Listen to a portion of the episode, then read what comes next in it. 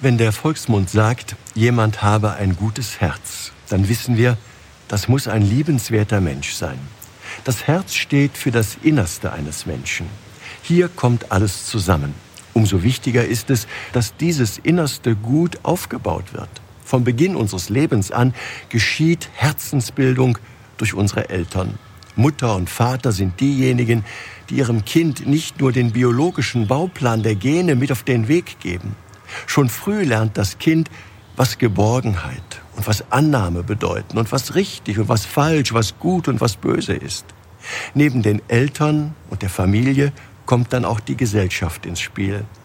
Woran aber orientieren sich Eltern, Familie, Gesellschaft? Es sind die berühmten Werte, die unser menschliches Zusammenleben überhaupt erst möglich machen. Aber woher kommen diese Werte? Woher kommt die Orientierung?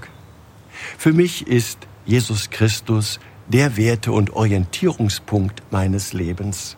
Das Wichtigste, das wir von ihm sagen können, ist, dass er uns Gott gezeigt hat und dass er selbst ganz in der Gegenwart Gottes gelebt hat.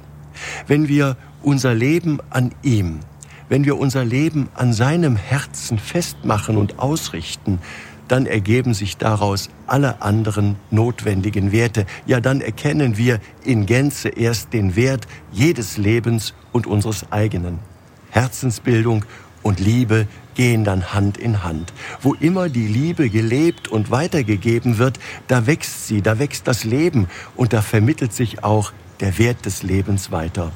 Wo aber die Liebe fehlt und die Botschaft, das Evangelium Jesu nicht mehr an erster Stelle stehen, da geraten unser gesellschaftliches Zusammenleben und die Werte, auf denen es gründet, immer mehr aus den Fugen. Man denke hier nur an die Fragen des Lebensschutzes. Gerade jetzt in den großen Ferien wünsche ich Ihnen, dass Sie Gelegenheit finden, Ihr Herz wieder ganz nach unserem wichtigsten Kompass, nach Christus, seinem Evangelium, seinem Herzen auszurichten.